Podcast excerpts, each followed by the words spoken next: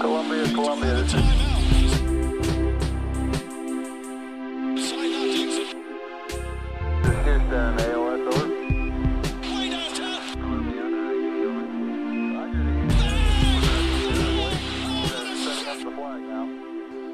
Welcome back. This is the Knicks Wall Podcast. I'm your host, Mike Cortez.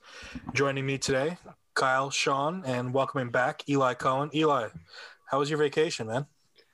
Man, it's great. It's uh, it's a little rough being back in snowy Vermont, but I loved my time in Guatemala.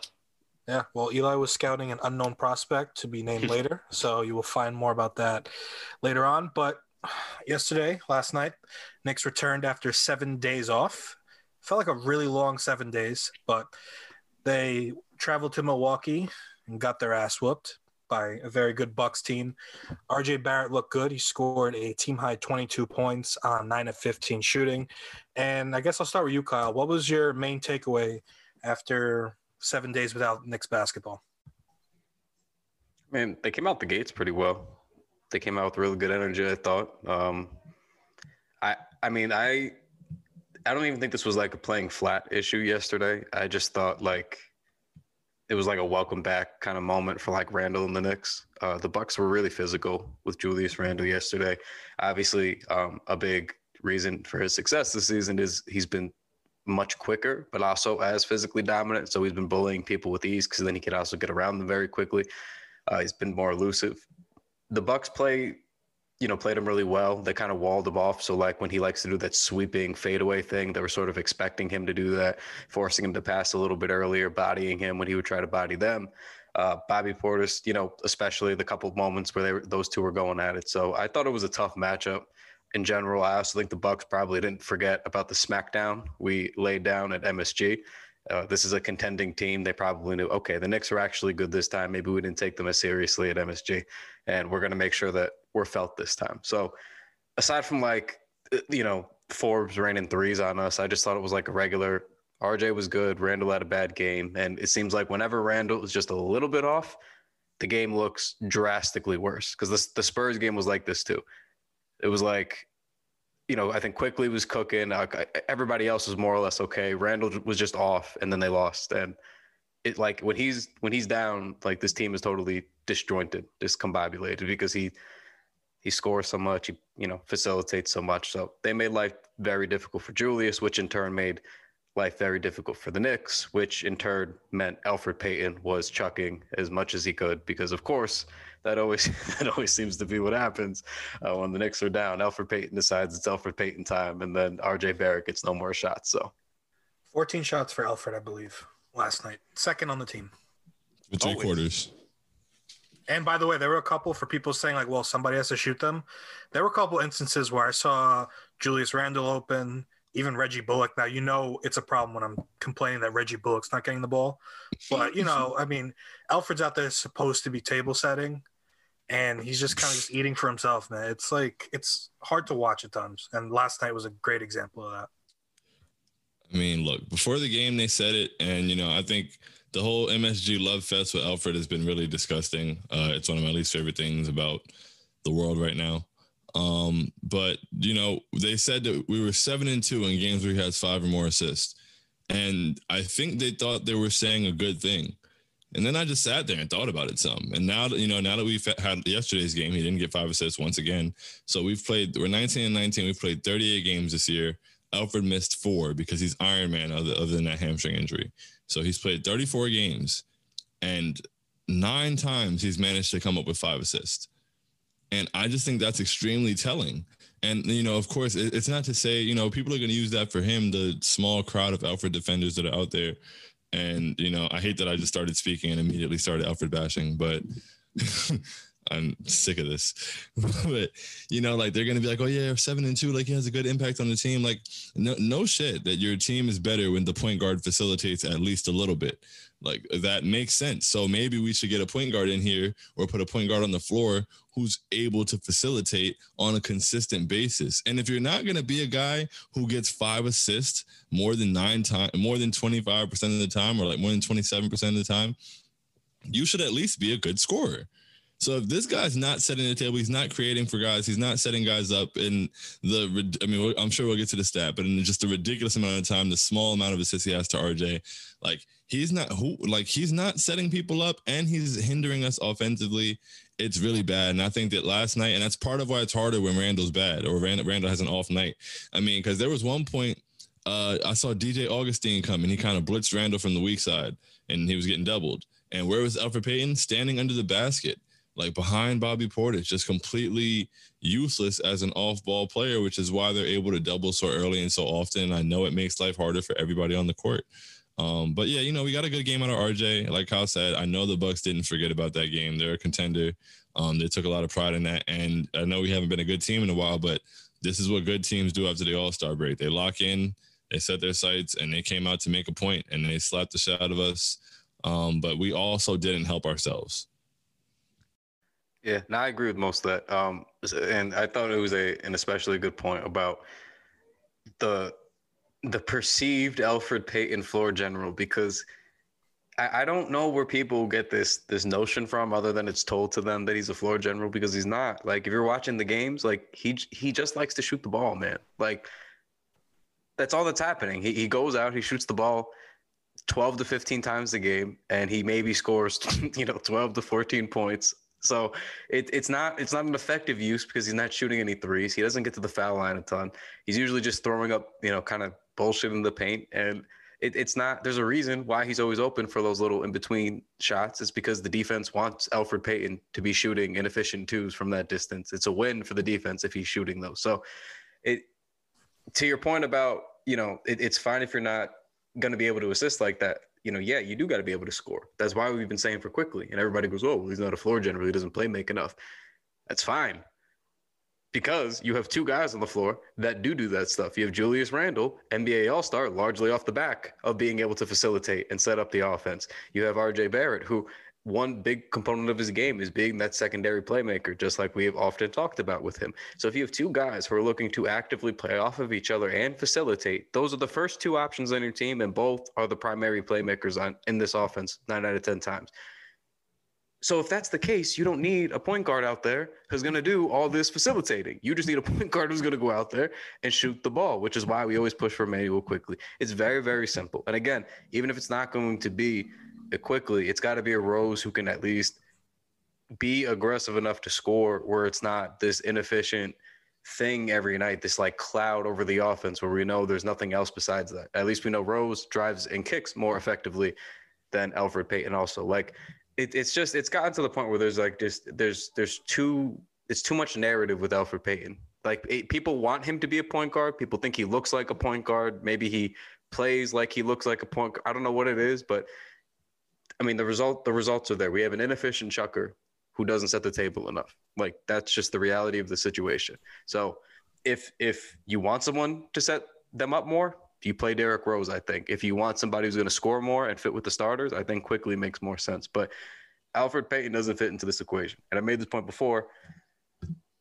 He just makes more sense off the bench. If you're going to play a bunch of shooters and you need to play Elfrid Payton, it just doesn't, it, it makes the least amount of sense forcing him with the starters. You could at least play him off the bench a little bit more. And I know they use Burks as a playmaker and things like that, but at least you have guys who could, you know, shoot the ball more where Elfrid who drives in kicks, or at least that's supposed to be what he's been, you know, doing. At least he makes some more sense there, where he's not clouding the playmaking duties of RJ or taking RJ shots or you know whatever with Randle too. So there's just a lot of things wrong with the conversation surrounding it, um, based on just like a mountain of evidence that we have. Right. And Well, just yesterday, too. Well, just one point on that. Mm-hmm. Last night, 14 attempts for Elfrid, four free throw attempts, I believe. No, I'm sorry, two. Immanuel Quickley, 10 shot attempts, nine free throw attempts. So Elfrid's taking shots and he's not even getting to the, the free throw line. So he's not really generating much. Randle, six assists. Just put Quickley into the starting lineup already. It's just, it's there. Like if Quickley shot 414, he's probably having maybe, I don't know, eight to 10 free throw attempts on top of that. So it's just like Kyle said, it's the narrative is overtaking the actual production. Yeah. And sorry, Eli, to cut you off one more time before you go. There's one more stat on the Randle point too, where he I think has he's fifth this was via NBA uh, NBA um, stats via uh, our boy Evan. Um, I think Randle's like fifth in front court players for potential assists. Like he's way up there, and I think he leaves like two plus assists a game on the table, because, like for jump shooters, which that's what we complain about. I mean, obviously, Quickley's going to miss his shots too if he was starting. That doesn't mean he's never going to miss. It just means, you know, very obviously, the the ball is finding a non-shooter's hand so much more often for Julius Randle, and that's a problem when he's been setting up guys so good this season. That means those five assists that he's now averaging should be back more towards the beginning of the season where it was like seven, eight assists. So we're we're, leaving just production at the table. Those are free points as far as I'm concerned. Though those are, you know, anywhere between you know six to nine points a game that we're leaving on the table, just from Julius Randle passes alone. So it there's a just a, big need for this upgrade in shooting in the starting group. Yeah, and I mean the the funny thing is like this is the person that Payton is like this is who he's always been. Like since he came into the league, like he was supposed to be the floor general and defensive player. And he couldn't even play with with Oladipo. Like I, I haven't forgotten that the Magic started bringing Oladipo off the bench because they couldn't play together. Like he, he's never been a good defender, even though he thought he came in looking like he would be. So to keep trying to force him into this role, it's crazy. He's 27 years old. Like he's not a young guy. It's not like, oh, just keep working At at, it. We're gonna crack the code. It's just it's not gonna happen. This is just who he is at this point. And like, you know, to that point, like he's 27 years old. He's been in the league for seven seasons. He hasn't figured out that putting arc on a jump shot makes it easier to go in. Like he just he brings nothing to the table. And it's like it's not it's not even about Quickley. Like that that's the thing that I think gets lost. Like when people try to like rebut the idea of putting Quickley in the starting lineup that he's not ready or that he's not a floor guard or uh, you know a, a floor general. Both of those things might be true. He might not be ready. He you know he has games where he looks like he's a future star and he has games where he kind of like floats and overthinks it. That's he's a rookie. He he might not be ready but it's not about Quickley. It's about how detrimental Payton is while he's out there. So when people say put Quickley in yeah, it's because we're excited about him. It's because he brings a skill set we haven't had from the guard position in a long time. But it's also just he's not Payton. He like brings something to the table when he's out there. And like the thing about Payton is there are so few times that he's bringing more than he's taking away. And if he was bringing just one thing, if he were a good defender, that'd be one thing. If he were passing even at a level where like, you know, like we know that he can get double digit assists. Not that we want him, you know, even then it was still kind of tricky, but at least you could like justify it a little bit then. But like right now, it's so strange to me that no matter how terribly he plays at any point in the season, it doesn't affect him. Whereas like every like all the other guys have to sort of fight and claw for their minutes, but like Payton just has this like his ability to survive any coach, any administration, any terrible play is just it's mind boggling. I really I don't understand it unless it's like you know an edict from Scott Perry, patron saint of all things Elfrid Payton. Like it, it's the most confounding thing. I I keep saying he is one of the most resilient players and people I've ever seen in my life. There's nothing that will hold him back. I finally thought we had the opportunity when he pulled the hammy and fate took Rose out of the lineup so that he could put, go right back in. Um, and yeah, I mean, I, I don't get it. I don't get what people are watching. And it's one thing with just watching, you know, because I feel like a lot of people simply don't know how to watch basketball. And I'm also aware that, you know, a narrative can cause you to see something a certain way. And I'm cautious of that in my own, like in myself. Like even yesterday before pregame prayers, like over the All Star break, I really, you know, we after the, you know, Theo thing happened or whatever, like I really had to talk to myself and I was like, you know what, Shaun, like, don't kill people. Like it's a new slate, you know. If they come back in, I was like, Elfrid played a pretty solid game going into the All Star break. He scored 20 points. He was passing the ball to RJ. I was like, hey, man, if you do this, I'm cool. I was trying my best. I was trying to stay there. But as you watch the game, it's just impossible not to see what a detriment he is to the team and how consistent. I on and I keeps I I don't know. It's a it's a turnover. It's one of the worst possessions in basketball when Elfrid Payton comes down and takes a shot without anybody touching the ball. I don't understand. I don't think that many point guards should do that. Period. But I mean, other guy like if it's Dame Lillard and he comes down and he decides to go with his man one on one, that's cool. But yesterday, Elf came down and like did a crossover and came and pulled up in the middle, like eh, from the free throw line. And uh, all I could think of was the Ewing gif, where it's like, "Do you work on that shot?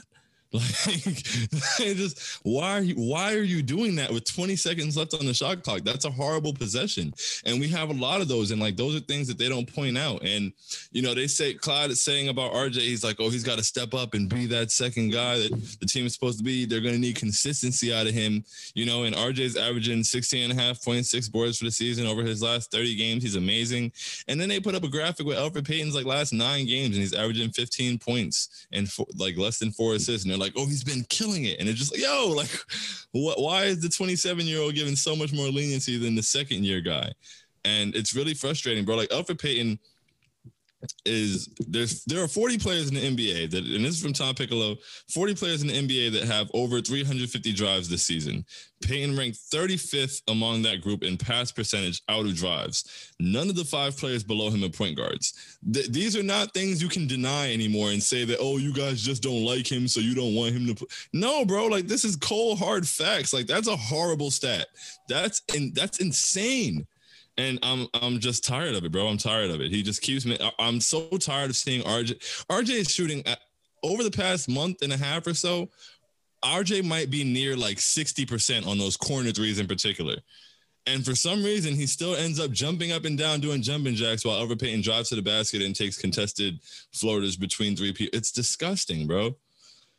You, you gotta you gotta you gotta pass the ball. You gotta score better if you're Elfrid Payton. That's it. Like that's that's literally what it comes down to. And he's not doing either and it's very very sad. So, you know, I, on the Elfrid note, it's it's frustrating. I don't know what what's going to happen here. I do sometimes just wonder if it's some sort of agency favor. We know uh, what's going on with the Knicks and who they work with right now, often with CAA. So you got to just wonder sometimes if they just want to do the player a good favor before they send him out you know, uh, on his way and go, hey, we gave him two good starting years. We we tried look look how good we were to try to take care of somebody that came here after we.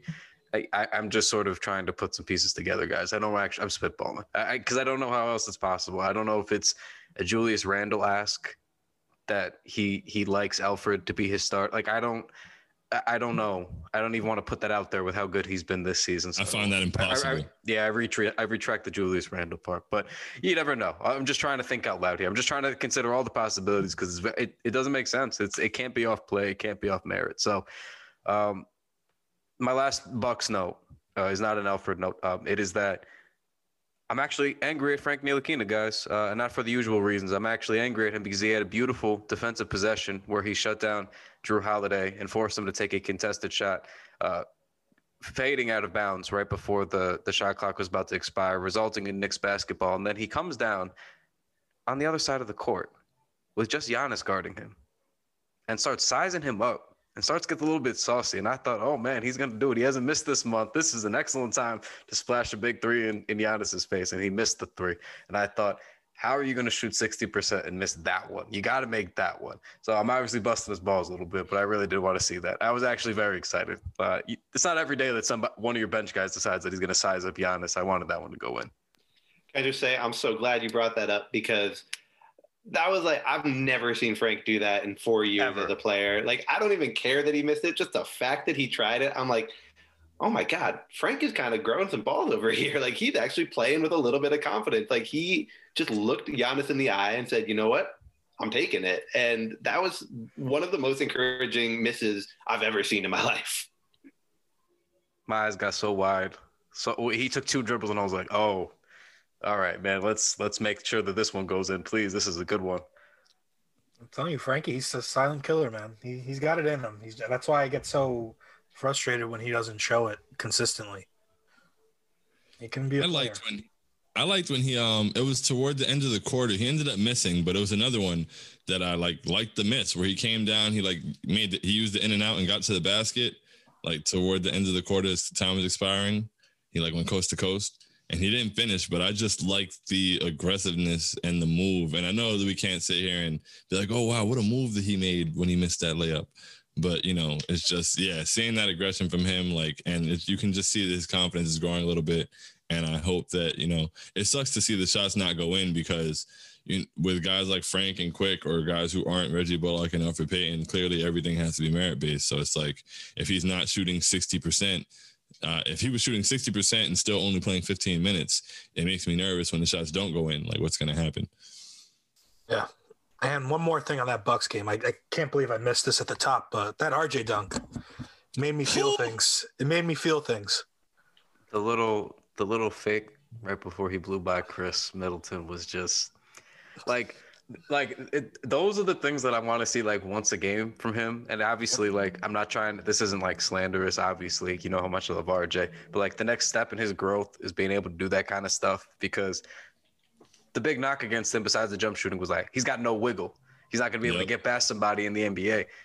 It's a lot of wiggle last night. He, he got by Khris Middleton and then he went by for the dunk. Uh, I, I and I like it, man. I mean, he's got to be more aggressive. He's so strong, man. He's just got to lean in and be aggressive like that and punch it in. I, I like it. I like it. Just more of that now. More of that. Yeah, every time he makes a move like that, I just think of Wiggle Twitter saying that he didn't have any wiggle and couldn't make a move and blah blah blah. And it's like, yo, Khris Middleton's a pretty good defender, and that heads up was deadly.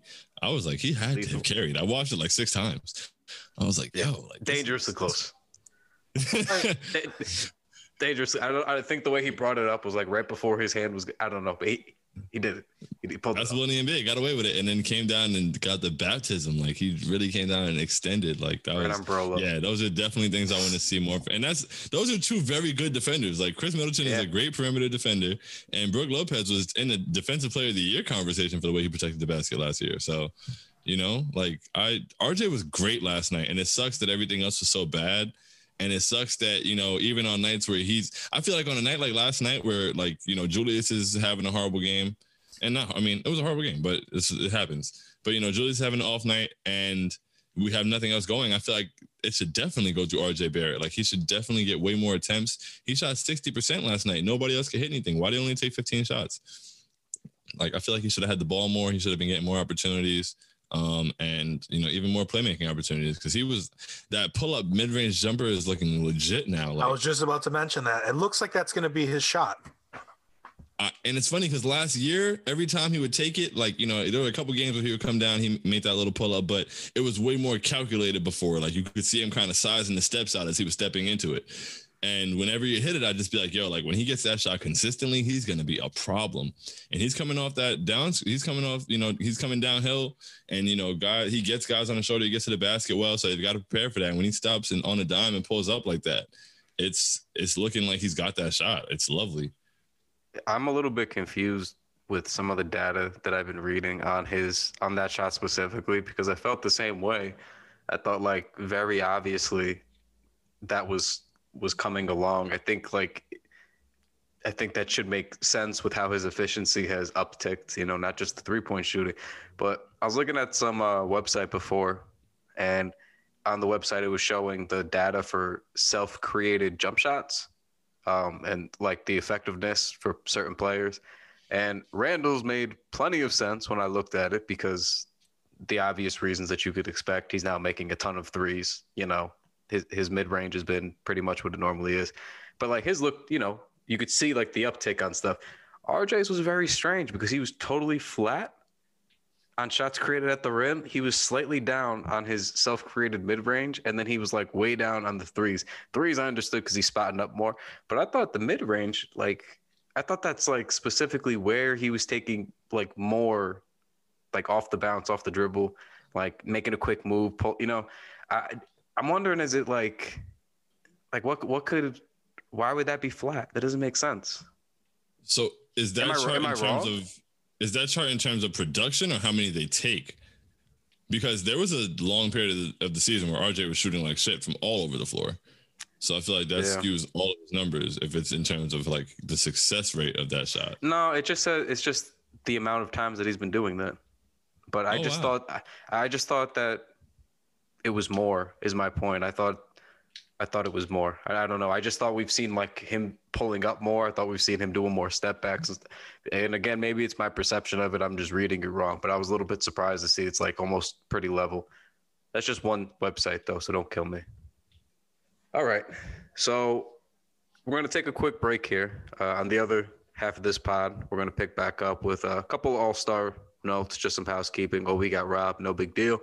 Um, and then uh, we do want to touch on what is now uh, another MSG security incident. We just want to talk about uh, the GOAT, Patrick Ewing, real quick. So we'll pick you uh, pick it back up on the other- side of an ad here. So we'll see you guys there. So my only take from All Star Weekend, fellas.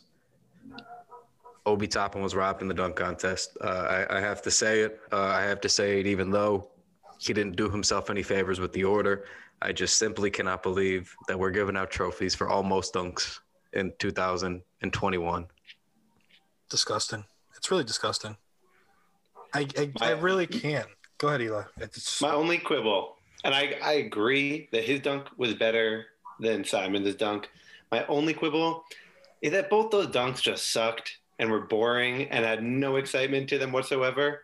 Like, yes, it was cool they did it between the legs from a step inside the free throw line, but like, how many like dozens of times have we seen that dunk? It's like that's like a first round dunk at best.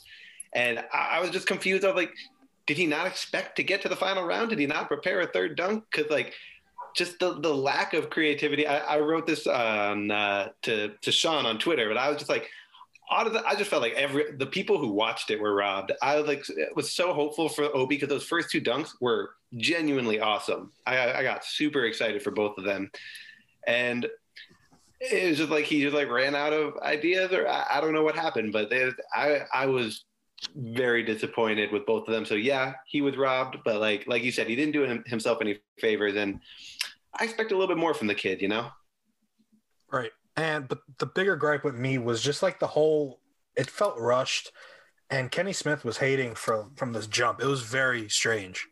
He was just hating on the hometown kid. He's supposed to be from Brooklyn. And then at one point he's like, "Man, none of these dunks are getting the crowd up." It's like, dude, there's like what, 10,000 people there? Like what do you expect? It just had no energy. And then Dominique Wilkins, how long has he been on the panel and no one's giving him shit? I mean, you're gonna have a guy who was probably bitter that Michael Jordan beat him like three different times with pretty simple dunks. He's gonna be your judge, really? I just ugh, the whole thing was just stupid. And like Kyle said, dunks were out of order, sure, but I'm pretty sure Zach LaVine did that same dunk and got a much higher grade. I know they didn't grade anything, but are you really gonna tell me that jumping from the free throw line is less impressive than coming a foot short of kissing the rim? Because that's pretty much what happened. Yeah, man. Obi was robbed. You guys are right. The dunks were definitely out of order. Like, I feel like had he jumped over Julius and his dad in the final round, it would have been a wrap. Um, like this, we'd seen the step inside the throw line thing before. Um, but yeah, I don't think that you should get slam dunk champion for flirting with the rim. Um, like he was nowhere near it, and he just puffed it. Like I, quite personally, I can jump up and pucker my lips and dunk. It's it's not you know, it's not physically impossible at all. I don't think that was very impressive. But honestly, this was a very uninspiring dunk contest, especially just the way that it ended, the energy in the building. Um, this is this is down there, almost down there with that year, like Fred Jones one. Um, it's just one of those dunk con- like the three point contest was far more exciting than the dunk contest this year. Um, and I I think they need to get back to I I don't know. I feel like they're hurting the event. And I don't know what it is that makes all the players feel like they're too cool for it now um, or but I don't know if they got to start incentivizing it. But where is Zion? yeah, I don't give a shit about. I mean, I love Obi, and I'm a. Knicks fan. I don't give a shit about Cassius Stanley and Anthony Simons in the dunk contest, and that's no slight to those guys. But like, you just when you look, like you said, you got Dominique Wilkins who was losing to Jordan.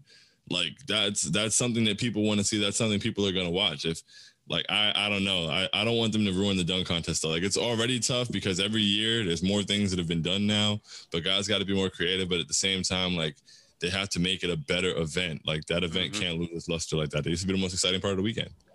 Yeah, de- definitely. I think you know, big issue's always been that a lot of stuff has been done at this point, but at the same time, the lesser talents are always going to do a lot of the repeat stuff. You know, the reason we get excited for Zion, or the reason a lot of us push for a lot of LeBron's career, you know, now it's it's over. He's not going to do it, but we wanted him to do the dunk contest for the same reason. Uh, it's exciting to watch LeBron James dunk, and regardless of if he does dunks that have already happened, seeing LeBron do the dunk or Zion do the dunk in, a, in an explosive way with their own spin, their you know, that's exciting. And you get a couple of big name guys to do it against each other. That's more exciting. So, I, I, I, there's a lot of ideas I think we could always do with the dunk contest. NBA, you know, NBA has shown that they're open to tweaking it. We've seen them do other ideas like the dunk fest and, and things like that. But um, Yeah, I, I really just mostly agree. I think you just got to find a way to get the big name guys to do it, um, or, or at least bigger names. You know what I mean? It can't just be one headliner who's who would be like a B or C list guy if you had star talent up there. And I, I, think that's like the crux of the issue. And then as long as you you get a couple of those guys again, and again maybe it's incentivizing it, you can maybe start doing charity type things like they you know started to do, uh, do this year. Maybe up the prize though, so that guys are going to want to participate. If you're giving away like millions of dollars, something like that, where you know the NBA is money. I don't know. I'm just spitballing mostly, but it just feels like it, it it's got to do something because the three point contest you could replicate you could do that every year because it's it's a skill where you're just shooting the ball. You know what I mean? The skills contest is the same way where it you could run through that obstacle course and it, that's exciting. It's timed. You you know you got to do it quick and and get through it. And I feel like those are over they're really overtaking the dunk contest at this point. You know, the three point contest used to be the back seat. You know, the three point contest is like, man, every every year we're like locked in, like, okay, we, we got to see Steph go off. We, we got to see who's is Joe Harris coming back in 50% three point shooter. Like Mike Conley might win it this year. Oh God. And then Steph wins it at the last moment. Like there's a lot of good moments. Even the uh, the three point contest last year was like Devin Booker, LaVine. Like th- there was good guys participate in that we need good talent to participate in the dunk contest. You know, same way the skills contest, we get like Sabonis, you know, we got KP, you know, you, like the Bam won it. Like you get good talent to go do these other events. Like it, it can't just be the dunk contest is like, all right, which, which ninth and, and 12th men want to come off the bench and, you know, have a little fun. Like it, it it's embarrassing now. This used to be the premier event. Like we, at least get it. Yeah, I mean, names. You you said that the skills contest is more exciting, and I think we can just leave it at that. That's a problem. If the skills contest is more exciting than the dunk contest, you've got a problem. You got to fix it. It's like it's an easy fix. Like Shaun said, just get some kind of incentive in there, some kind of like bragging rights, make people give a shit again. Like the fans care. Like they're and you know, and we are just like a couple years removed from like Oladipo and Donovan Mitchell. Like that was fun. Like I, I don't know what it, what it. I think like and I think Mike is right that like someone like Zion, who's so high profile and is, you know, already starting All Star games in his second year, yeah, you're probably not going to get him. Although that is tragic, and I think it's why? a disservice to fans everywhere. You just won't do why, it. Well, it like, but why, MJ why, did it. Why is that? Kobe did why it. is that Come on, automatic? bring that back. It's yeah, not. like why why is it an automatic cutoff? Like, oh, I'm an all star, I don't have to do. And I'm not even trying to talk shit about Zion or any of these guys and their decision making. I just don't know why it's like, it's like a, a accepted NBA unspoken rule now. Like once you like make it, yeah, you're good. You don't have to. You don't have This to. this might be LeBron's fault, to be honest. I was just about to say that Vince was the last star I remember doing it, unless I'm forgotten. Because I remember Jason Richardson that like became his event for like two, three years. But yeah, LeBron, LeBron not doing it ever since then. I think Blake was the last high profile guy before LaVine thankfully saved it with him and Aaron Gordon. Besides that, it's been like guys like Jeremy Evans, who I can't remember seeing Jeremy Evans playing a real game. So it's a real See- problem. Yeah, and I think the way LeBron ruined it is just like you know if because yeah, it doesn't like why is it that guys get established and feel like okay, that's not something I'm doing anymore, and I feel like people only view it that way because LeBron never did it, and like throughout his whole career, we never got out of him. So now like I think that's the only reason is and not to like bash LeBron in any way, but it's just like Zion growing up, his example is LeBron. So if the dunk contest seems like something LeBron doesn't do, Zion's going to be less inclined to do it, and that's unfortunate because like that, the, as far as the tiers reaching a place and not doing anymore, that only exists for the dunk contest. Like the three point contest lineup is amazing. Stephen Curry is the greatest shooter of all time.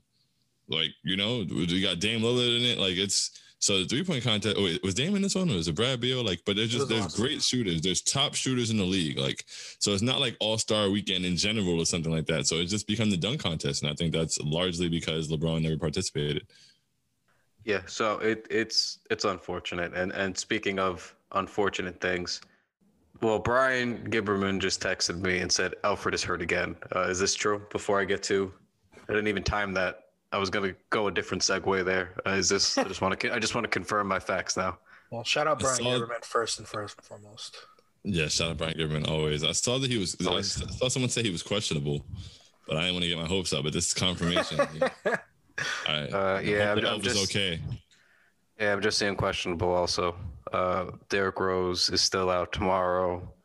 Um, okay, it, I mean it's questionable, Brian. I, I I don't know if you saw something. We'll, we'll talk after this, I guess. But uh, anyway, back. But what I was gonna say is speaking about terrible things, uh, Patrick Ewing was upset at MSG yesterday. I'm not to go. I, I, don't have a soapbox to get on. I'm not generally upset about it. I'm not even trying to make this a Knicks thing. I would just implore Knicks fans to stop defending stuff all the time. Okay, guys, we just don't have to defend stuff all the time.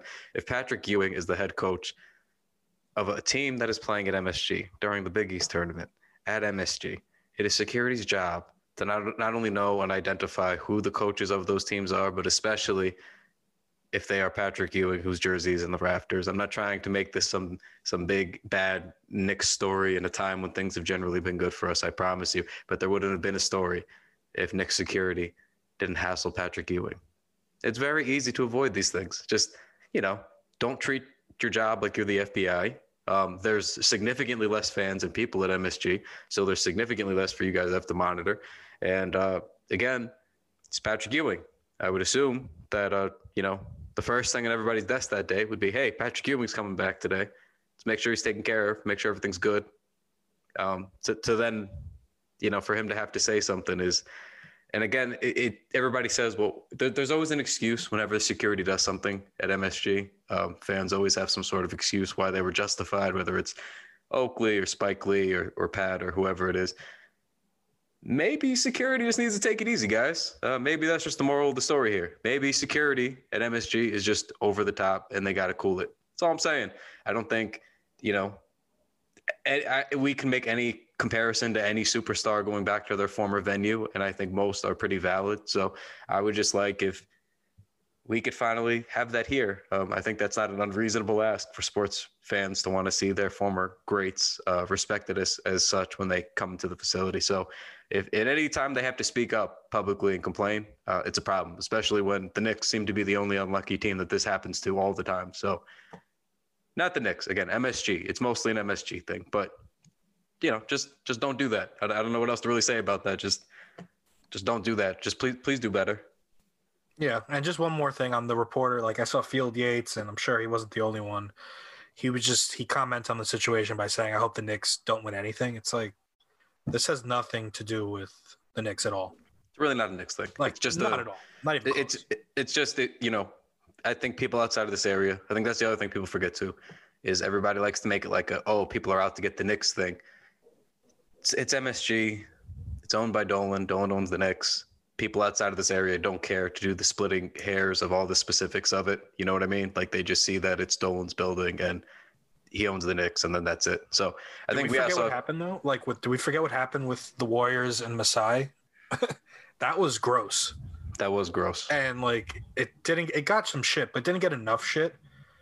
And this was kind of very like minor, the Pat Ewing stuff, and that's like I understand why some Nick fans get a little cagey because that was gross. They stopped a guy who just won his first NBA championship and they treat him like he's like some fan that came running up from this 200 section. Like, yeah, and to be clear, like those are all equally very bad and annoying. Like, I think if you're, and again, in the finals where there's like way more people, this was pre-COVID, like you can make the argument, I guess, but even then, like, why would like you got to know the high-profile guys like that? That's that's my that's my thing always for like any any security. You got to know who like there's like a, a, short list of guys like you got to know that are just like full full clearance. If you see them, full clearance. Like Masai, full clearance. Like NBA Finals with the Raptors, like you cannot give that guy a problem. I feel like it, that should be consistent for most security teams. Like there should be a short list of guys for whatever event. You like you got to just know who that guy is and not give him problems, especially if it's somebody you should have some sort of familiarity with.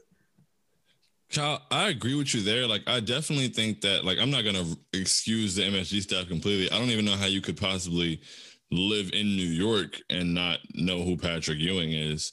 Um, and especially if you work at the Garden, uh, you know that Georgetown is in there. So yeah, and that's something that even if there's somebody who doesn't know on their own, they should there should be a memo like, hey, make sure you know you. So I get that they could do better there. But I also understand what Mike is saying, and that's kind of where I'm at because I'm kind of with the majority of the fans. I don't think the majority of the fans are making excuses for the security team or Dolan, but it's just like this shouldn't be on first take. Like this is not news. It's not, and it's it's really annoying that they do that with everything. And I get we're the Knicks and we're MSG and we're Dolan and everything, but it's just like, bro. First of all, Ewing was like, it, I'm sure he was annoyed. I'm sure that like that's an annoying thing, but he was saying it jokingly. It wasn't even. People were bringing up the Oakley situation. They, they don't know how to treat for him. It's like, bro, this is not that. Like this, is, but they they need it. It's like the Knicks are doing pretty well. They need a story they're gonna take the story. And the fact that like I didn't watch the first take segment, honestly, I don't really care to hear. Oh, this is spicy to say out loud on this kind of platform. I don't really care to hear what Stephen A has to say about the Knicks. He flip flop way too much.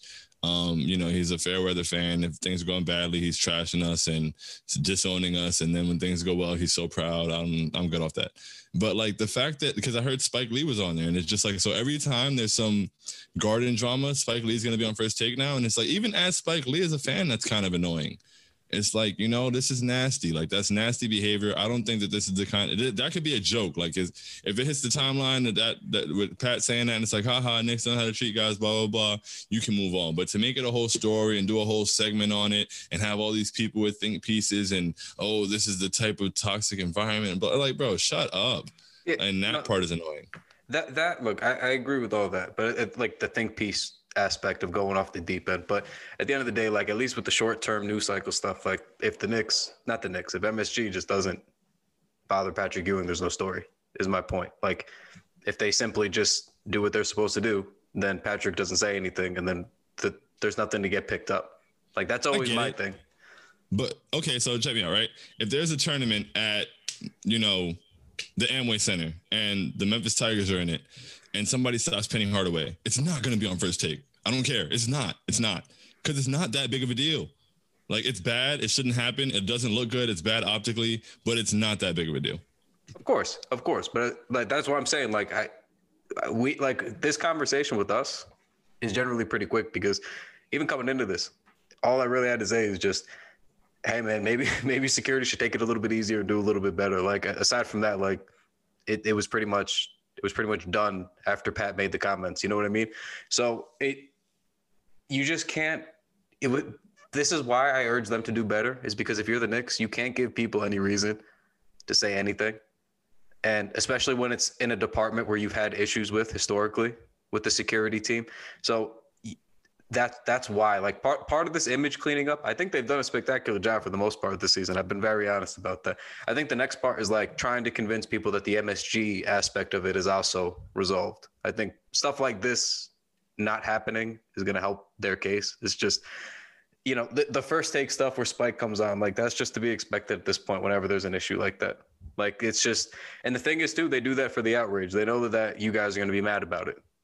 Like even the Max Kellerman stuff, the reason why he invites people on, Knicks fans on to talk about this is because you guys, he knows that you guys hate Max Kellerman and he knows that you guys hate listen to him about the Knicks. So he keeps inviting you to come hate listen to him about the Knicks. So he gets a new segment of people who previously weren't listening to him.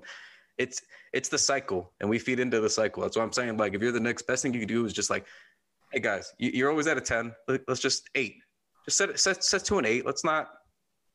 Aren't we tired of this three years in a row? Even if we even if it's not a big deal, they're going to make a big deal of it. Just avoid get out of your own way at some point because that we know that the media isn't going to help you.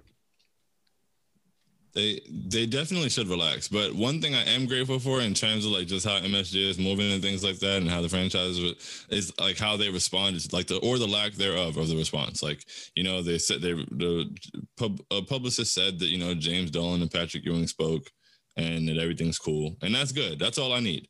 But you know, good thing we didn't get like them posting pictures of the VIP entrance and things like that. Like no overreactions or press conferences. Like, okay, boom, this is annoying. You guys making a big story out of it. Here's our two sentence statement, and we're moving on. That's you know, that's all I can ask for at this point.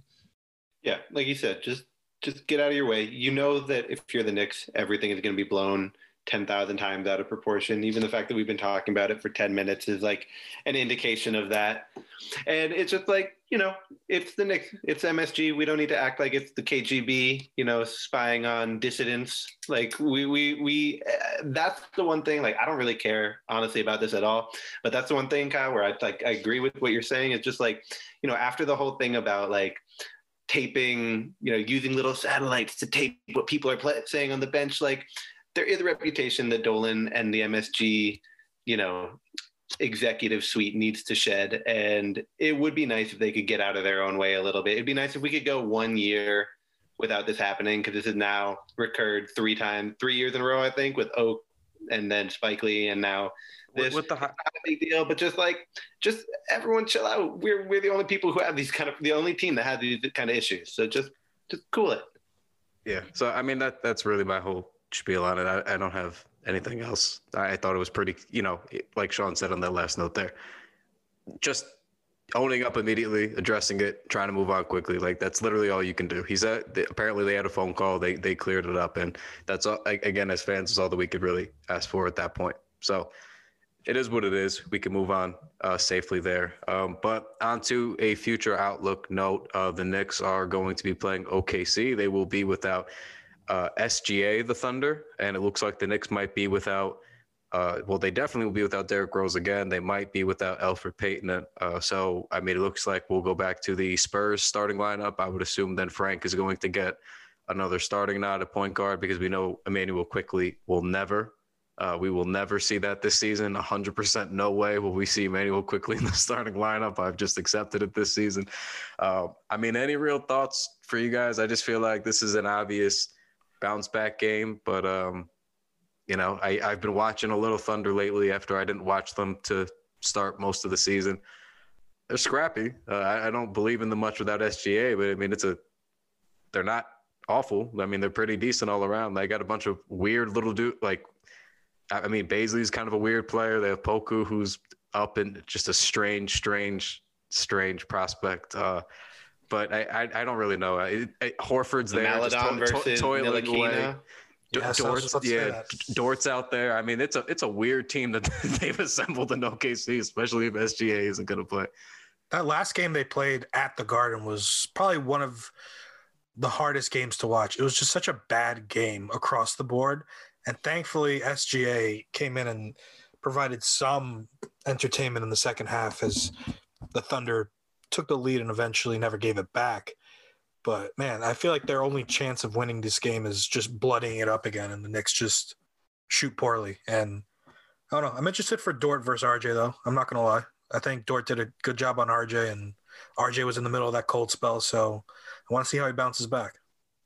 I can't wait to see Randle go up against Bazley, who I think is good, but is, you know, about as skinny as they get in the power forward position. I, I want to see him go full bully mode, take out all his aggression about being stifled over and over again. I want him to be like imagining Giannis just like absorbing his drives over and over again. And I want him to take out all that rage on Bazley this, this next game.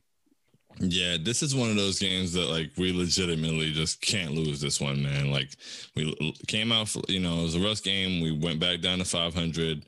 After this, we play Brooklyn and Philly. So when you can't lose to the Thunder without SGA, and because that that's not that's not a good look at all, and that could be setting us up for four straight L's.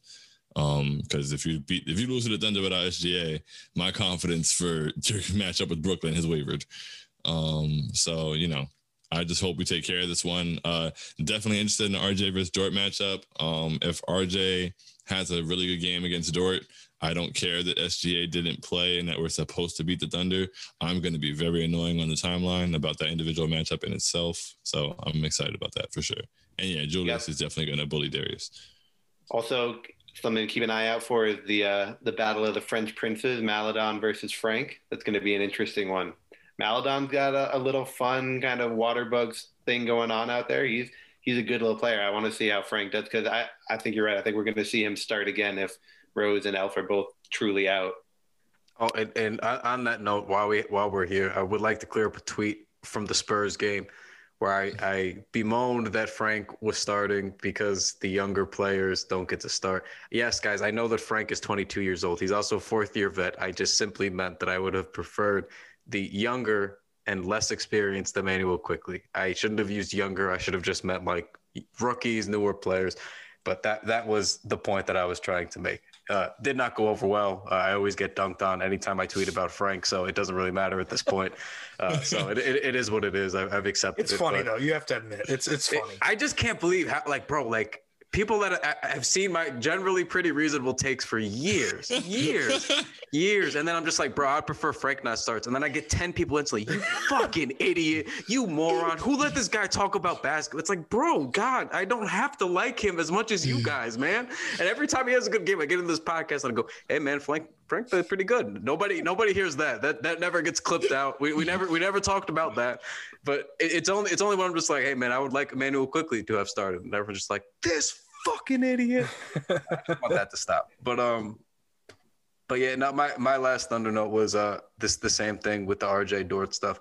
Uh, not just because that matchup, but because I think RJ struggles with guys who are um, as physical as him and as big as him, and I think that's why um, I don't want him to have to run into a Ben Simmons or something in the playoffs because I'm I don't want to see uh, RJ get thrown into Rikers this early. So seeing him start to win some of these battles against tough physical defenders like a Dort, um, even if it's a game with that SGA, like Shaun said, like that's the game within the game for RJ this season to try to level up and develop, and that's like a, a very big W that needs to come away from tomorrow night. Like we we can't tout RJ's strength and and you know leaps that he's making, and then every time he faces a, a physical defender, he withers under pressure. So just want to see him, you know, keep powering through that. Um, you know, obviously we're gonna have our eyes on that, but yeah, I, I don't know. I just think second half RJ, I, I would like to see, you know, really start to try to take over a little bit. I don't know how if Elfrid Payton's going to keep being the captain of the ship, but I would like to see a little bit more scoring opportunity. I think in the beginning of the season, it was the right idea. I think RJ was just overzealous with some of those shots that he was taking. Um, I think he cleaned it up a lot since then. Um, kind of reeled it in. What hasn't been taken as many, but he's been more effective. And I, I, think now is when you start to ramp it back up a little bit. If, if I'm Thibs in the Knicks, like I, I just lean in. He seems like a confident player. So if you know if he's feeling good, you know, been been on the up and up for you know definitely over two months now. I, I think you got to just start kind of trying to give him more of that offensive responsibility like you did the first month of the year. Yeah, I definitely want to see the offense go through him more. Um, I and it's crazy because I mean we don't have to get back into that, but there was just playing the game last night where he was doing really well. Uh, I think he hit three. Um, he got to the basket a couple times, knocked down a couple mid-range jumpers, whatever it was, like a few possessions consecutively. He was scoring well, and then oh, lo and behold, like like clockwork, Elfrid Payton started taking over. I was just like, yo, this is insane. Um, so you know, hopefully they can get him out of the way. But yeah, like the opportunities where RJ is, you know, putting the pick and roll up top, or just is able to create uh, when him and Randle do the two man game thing. Uh, he's been so successful on those spot ups uh, as of late. So yeah, I'm I'm very excited for second half RJ. I like the aggression he came out with yesterday, and I hope that they keep feeding into that, especially as it shows. You know, I mean, a guy can only score 20 points at a rate of like you know 50 to 60 percent for so long before you're like, okay, we have to give him more touches. So hopefully we see more of it as the season goes on, and he has an even better second half of the year. Um. Oh, uh, my last my last gripe in these last couple of minutes. Did I did I complain about O being quick? Yet on this podcast? No, please. Oh, go for it. Oh, good. Oh, good. I got I got five minutes to do it. Okay. Um, yeah, no, nah, not to go too wild because I know we're wrapping up here, but my my only real I I try to only have like one real complaint, like per pod, if anything, with the Knicks this year because uh, there's mostly good stuff happening, and I, I, like to try to focus on that um, when we do get it. My only real complaint right now is uh, we've talked about how Obi gets used a few times, and I think he's not getting used the right way at this point. But I'm more disappointed with the lack of just vertical attacking that they do with Obi. Uh, I, I, tweeted this last night. It's bothering me more and more now when he plays with Quickley a lot, and Quickley we saw when he played with Mitch is always looking for that lob threat when he's coming downhill off the screen, and then it's really nice because he either has a wide open floater and if you close onto the floater it's an easy lob it's like you you really can't lose because iq such an effective weapon already. And they just don't do that with obi. They did it for a couple of games. They did it you know uh, against the celtics in boston. They did it against uh, in that ugly rock fight game against the magic and msg and then they went away uh, went away from it. I don't know why you would draft a player like obi to not use him as a screener as a roller. I don't get why you know, a lot of the times it seems like we're just dumping the ball off to him uh, on the wing for a a a three, which is fine. I, I like that he shoots threes, of course, um, but it can't just be the only thing. Like you don't take an offensive weapon like that who's somebody that's athletic like that, and then you don't really get him on the move. And I don't really get that uh, when we know Quick can make those passes. So I'm confused why we specifically don't see that. There's not a lot of the pick and rolling in, in the offense, and, and when Randle's there, I get it. Um, the way he operates the offense, and especially if Mitch isn't playing, I, I understand. But I just feel like you, we got to see some more. I feel like that's not a like a big ask. I just feel like that's such a simple thing that they could work into the off. Like, why is that not one of the first or second actions that they run with the bench unit? You know, like people aren't going to go under these these Quickley screens. He, he's either he's either going to feast with a wide open three, or you attack. And I just don't get why they don't do this. You could even pick and pop with Obi a little bit because he can shoot. They just don't really get.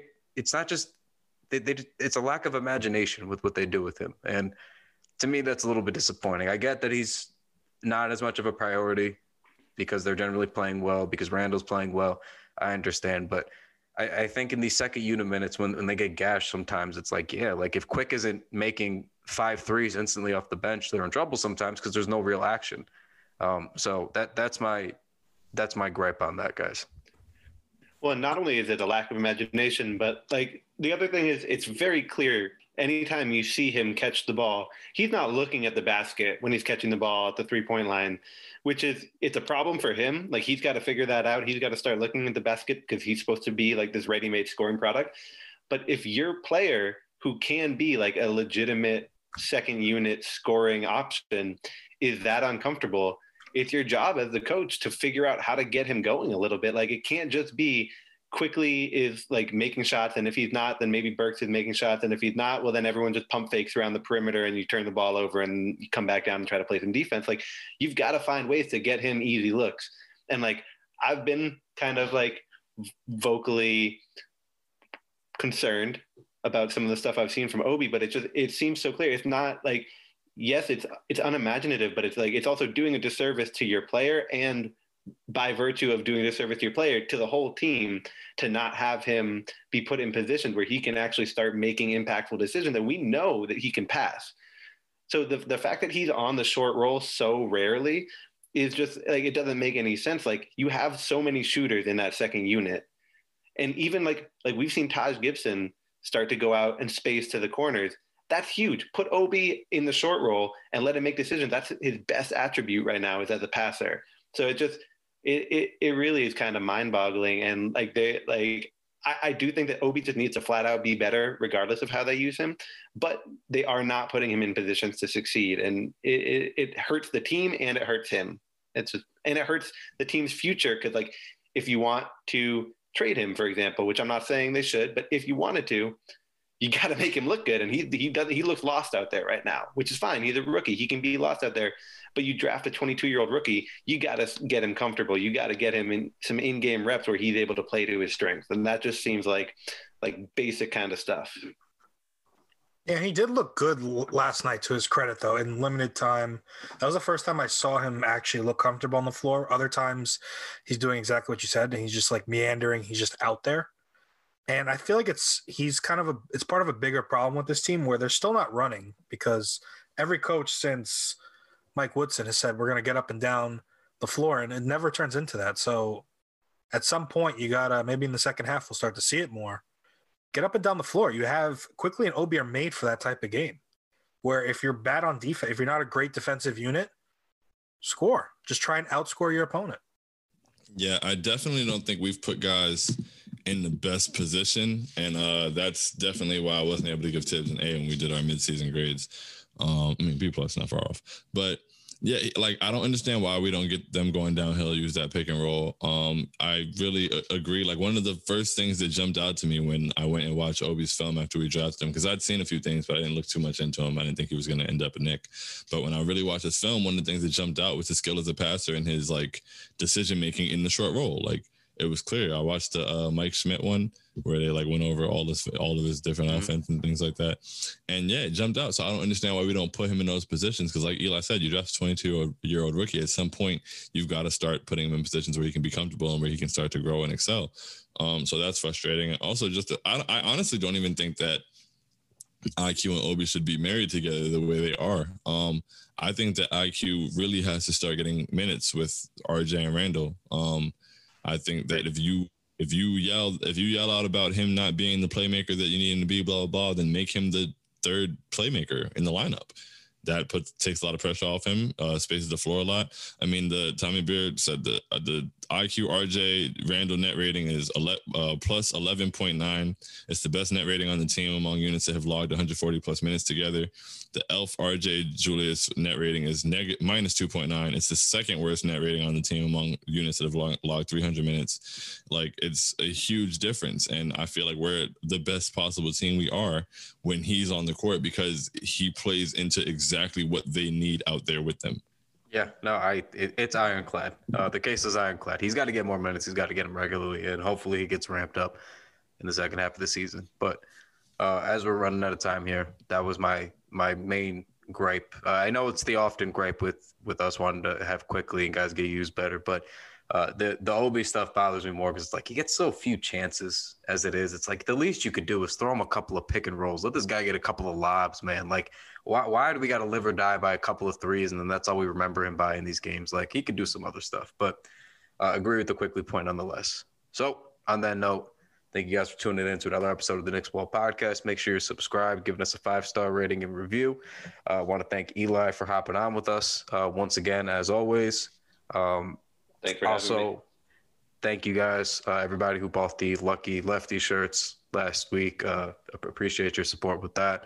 Uh, happy to get you guys another design. Uh, the you know our our god, our goat, Ryan Gray with another uh, shirt success, another video success with uh you know Legend, what you guys saw yesterday. That with video Suave was Mente, beautiful. So Beautiful. honestly, be- beautiful, just That was his first video, by the way, folks. First ever. that was try. crazy.